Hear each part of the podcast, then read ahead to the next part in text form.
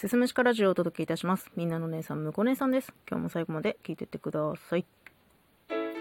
海外の調査によりますと、インスタが特に10代の女性に有害であるという発表をしまして、一時期ね、話題になったことがありましたね。最近もまたちょっとインスタや TikTok を見て外見であったりとか顔や、まあ、体型にコンプレックスを抱きやすくなるというネットニュースも見かけたりしました。で、私これ気持ちめちゃめちゃわかるんですよね。マジでね、美男美女しかいないんか、この世界はってなるし、なんか自分がこう、インスタとか TikTok に投稿するときも、フィルターとかエフェクトでいくらでも加工できるんですよ。で、その加工が施された姿っていうのが、もうほぼ自分の理想形目が大きくて、輪郭がシュッとしていて、小鼻が小さくて、陣中が短くて、こんなに、あ、こうなると私こんな可愛いの？みたいな感じにどうしてもなってしまうんですよね。そしてノーマルカメラで撮った時の落差で落ち込むわけですよ。で、まあさ、ここ数年、男女ともに整形する人が増えているっていうのも、まあこういうことがあるからあんま不思議じゃないような気するんだよね。その加工された姿が、まあ自分の理想とする姿、あ、ここをこういじればこんな風に変わるんだとかっていうバランスがどんどん見えてくるからさ、あ、じゃあちょっと目二重にしようかしらとか、鼻を高くしてみようかしらとかさ、なんか輪郭シュッとするやつやってみようかしらとかっていう気持ちになるのは、なんかね、本当に全然不思議じゃないし、すごくよくわかるなっていうふうに思いますね。ねしかし、まあ、この TikTok ですよ。私的に面白いなって思うのが、もう TikToker たちの自我ですよね。ちょっと、その、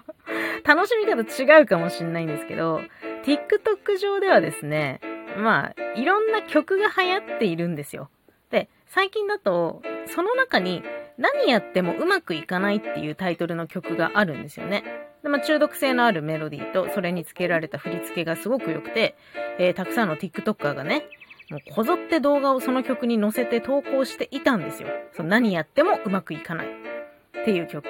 で、その流れでやっぱ流行ってる曲っていうのは必ずと言っていいほど替え歌ができるんですよね。で、その替え歌が何やってもうまくいかないの替え歌で何やってもうまくいくの可愛くてごめんねバージョンとイケメンでごめんねバージョンがあるんですよ。何やってもうまくいく可愛くてごめんね何やってもうまくいくイケメンでごめんね嫉妬なら受け付けてますみたいなそんな歌詞なんですよね。うん。これの流行りよったらね、ほんとないですよ。ここ一週間ぐらい。